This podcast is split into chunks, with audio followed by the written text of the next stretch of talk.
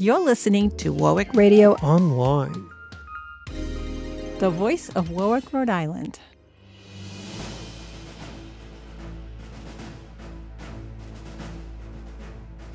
To one who was but slightly acquainted with the bay, as in the case of Lieutenant Duddington, it must have appeared as if the captain of the Hannah was confident that he could cross the point on whatsoever course he pleased. And unless the king's officer had a better navigator on board than I believed probable, the Gaspee was like to come to grief. Then, to further deceive our pursuer, the packet was brought considerably to the westward. Immediately we had rounded the shoal of the point, and this maneuver so far lessened the distance between the vessels that hardly more than a mile separated them. This was the moment when the angry commander of the king's vessel might be tempted into a grievous error, and I watched eagerly the approaching craft, unable to restrain a shout of joy as I saw her bow swing around until she was coming on a direct line for us. Such a course would bring them well up on the point, where, at that time, could be no more than two feet of water, and to take ground on the ebb tide meant serious trouble for him, who had, during the three months past, given his entire attention to troubling others. Steadily the Gaspee kept her course, and I suppose the thick headed lieutenant, who had lorded it over us so long, believed that in a few moments he would be able to pitch a shot into the Hannah. But before five minutes had passed, the situation was better understood. Then it was that the Gaspee, bringing up with a jerk as she struck the shoal of the point, heeled over for an instant as the wind came in puffs and forced her yet farther up on the sand. After that, she lay nearly on her beam ends, helpless, and even a landsman might have seen that she must perforce remain in the same situation until the spring tides should set her free. Hello, and thank you for tuning in to Warwick Life on Warwick Radio. My name is Scott Nerney. I grew up in Warwick and have been a homeowner for over 30 years in our lovely city. My goal with this podcast is to highlight what is special about Warwick and how you can get the most from our seaside community. This podcast is being presented by the Warwick Center for the Arts, located next to Warwick City Hall, where amazing artists showcase their artwork year round in their beautiful gallery, in addition to many exciting classes for children and adults. Our guest today is John Howell. He's the editor and publisher of the Warwick Beacon. We invited him here to talk a little bit about the Gaspee, the hunt for the Gaspee, and all the work that he's been doing with the Rhode Island Map Project. John, welcome to the podcast and thanks for supporting us. Yeah, well, thank you, Scott. It's a pleasure to be here and talk about something that um, is very pertinent today, and I think on the minds of people because this is the year of the 250th anniversary of the burning of the Gaspee. And you mentioned MAP, and MAP stands for the Marine Archaeology Project. And of course, RI MAP is the Rhode Island Marine Archaeology Project. A little bit about that. Um, the project, uh, the director of the project is uh, Dr. Kathy Abbass, and she's been involved in identifying um, a number of vessels, Re- Revolutionary War vessels in the bay, actually 10 of them, as well as um, the boat that Captain Cook sailed around the world and was uh, credited with the discovery of Australia. So um, she's got a lot of credentials. In the last four or five years, she launched a project called Not, Not the Gaspee. And what prompted this was, or I should say, is two wrecks off of Gaspee Point. Uh, one of them that uh, became quite evident in the last eight to ten years uh, on Green Island. Uh, as the sands washed away from Green Island, uh, the skeleton of this vessel emerged. And there were calls even to the beacon that, you know, the Gaspee is out there. Just go look on Green Island. uh, that would have been great. Uh, Sure. But uh, this vessel was considerably longer, about 100 feet total. And uh, it is now pretty well washed away, it's broken up and uh, into pieces. But Dr. Abbass assembled a group of volunteers, uh, one of them being uh, Representative Joe McNamara, who's become a real champion for the work that she does. And they went out and measured these uh, wrecks, uh, did research as to uh, records on uh, shipping traffic in the bay, trying to figure out exactly what boats they were, how long they had been there. And they really cut their teeth in terms of archaeological uh, research and what needs to be done in establishing uh, the credibility of some of these uh, wrecks. So, uh, with that sort of experience behind her and her group, uh, last summer they um, they did a, uh, a, sort of walkthrough of the point, measuring, taking measurements, trying to figure out how much uh, the point has actually moved in all the decades that have passed. And as you're probably aware, it's not a stable area. So right. this, this moves around. And even following a storm, uh, sands and stuff will have uh, shifted and debris will have been washed up and that sort of thing. Uh, but she had some um, side sonar scans done of the point and that revealed two possible targets uh, that seemed to fit in terms of length, uh, the possibility of or would fit to to the Gaspee. One of them, she thinks, is a vessel that actually uh, sank in the in the 60s, and uh, and the other she thinks might uh, even be um, ballast stones from uh, a, a, vessel. Now, whether it's the Gaspee or not, uh, we don't know. Um, but given that bit of information, uh, there's considerable interest in looking further and seeing, in fact, what it is. And this seems like no better time, uh, you know, with the, the anniversary. And the other part of it, I think, that interests me so much is the fact that this story, um, certainly from my perspective, I didn't know about the Gaspee till I started editing the paper in Warwick. And, uh, you know, the Gaspee, to my way of thinking, was uh, part of Canada. The Gaspé Peninsula was just about all I'd heard of. I'd never heard of a, of a ship called the Gaspee. Right. And I've yet to understand why it was named the Gaspee, but it it was, and uh, we know the story.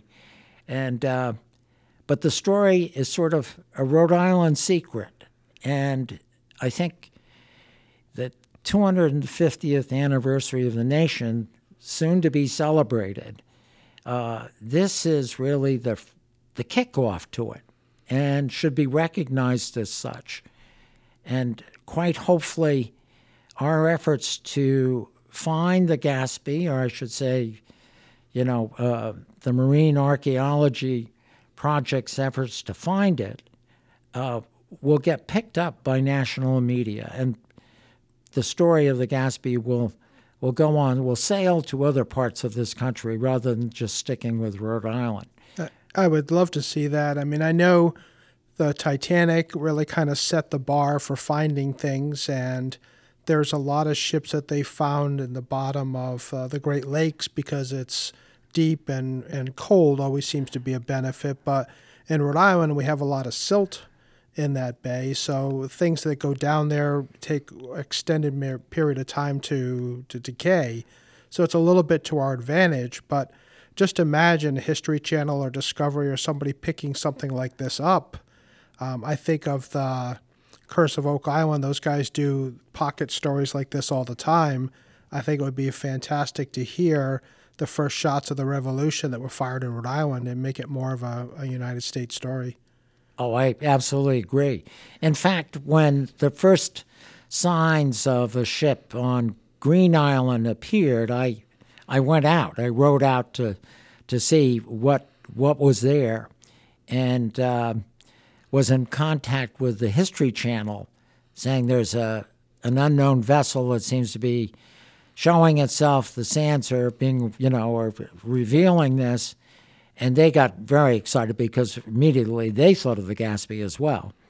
Um, but it was quickly, you know, it, Henry Brown, who is a historian. If you haven't had him on your uh, show, I would suggest you get him because his knowledge of what's happened in the city and obviously in Rhode Island as well is is really deep. And he said, "Oh, now that's an old coal barge that they burned on the Fourth of July."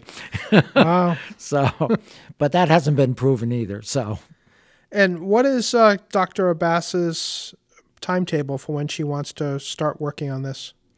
Well, interesting enough, um, even though you're you're dealing with volunteers, which would indicate that this is, you know, a low budget type of exploration. Um, she's put together a budget of 32,000 to do step 1 of the exploration and another 50 or so to do the, the next step. Um, I was amazed and heartened by the fact that uh, we contacted uh, several possible sources of funding, and within I'd say three weeks raised at least thirty-five thousand. So she's ready to do the first step uh, with her group, and that would be as soon as uh, this June. Wow, and I'm sure people can stay tuned on the Beacon and your website to follow what's happening. Uh, quite obviously, they can, uh, but as I've said, you know, I really hope that a lot more media picks up on this and starts, you know, recognizing that the importance of this event and talking about this. So, uh, quite hopefully, you're going to see it a lot of places.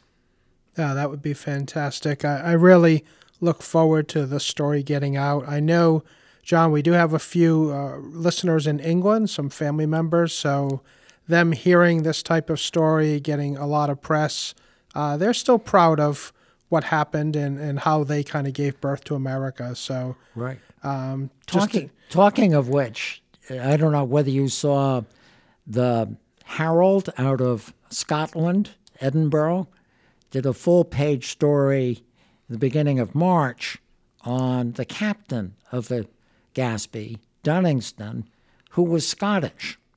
Yes. So, uh, and as as I'm sure you know, he was not very well liked in these quarters. No, I don't think there was any uh, sorrow for him no longer being a captain and uh, shooting him, but letting him live was uh, a nice thing for them to do, at least. It was, yeah. And John, you've brought a, a book that you found uh, about the Gaspee. Can you give us a little background on that? It's an interesting uh, book that actually Joe McNamara somehow got a hold of. A friend of his, I think, passed it along. Um, it's about 100 years old. Uh, it is the author of the book is James Otis.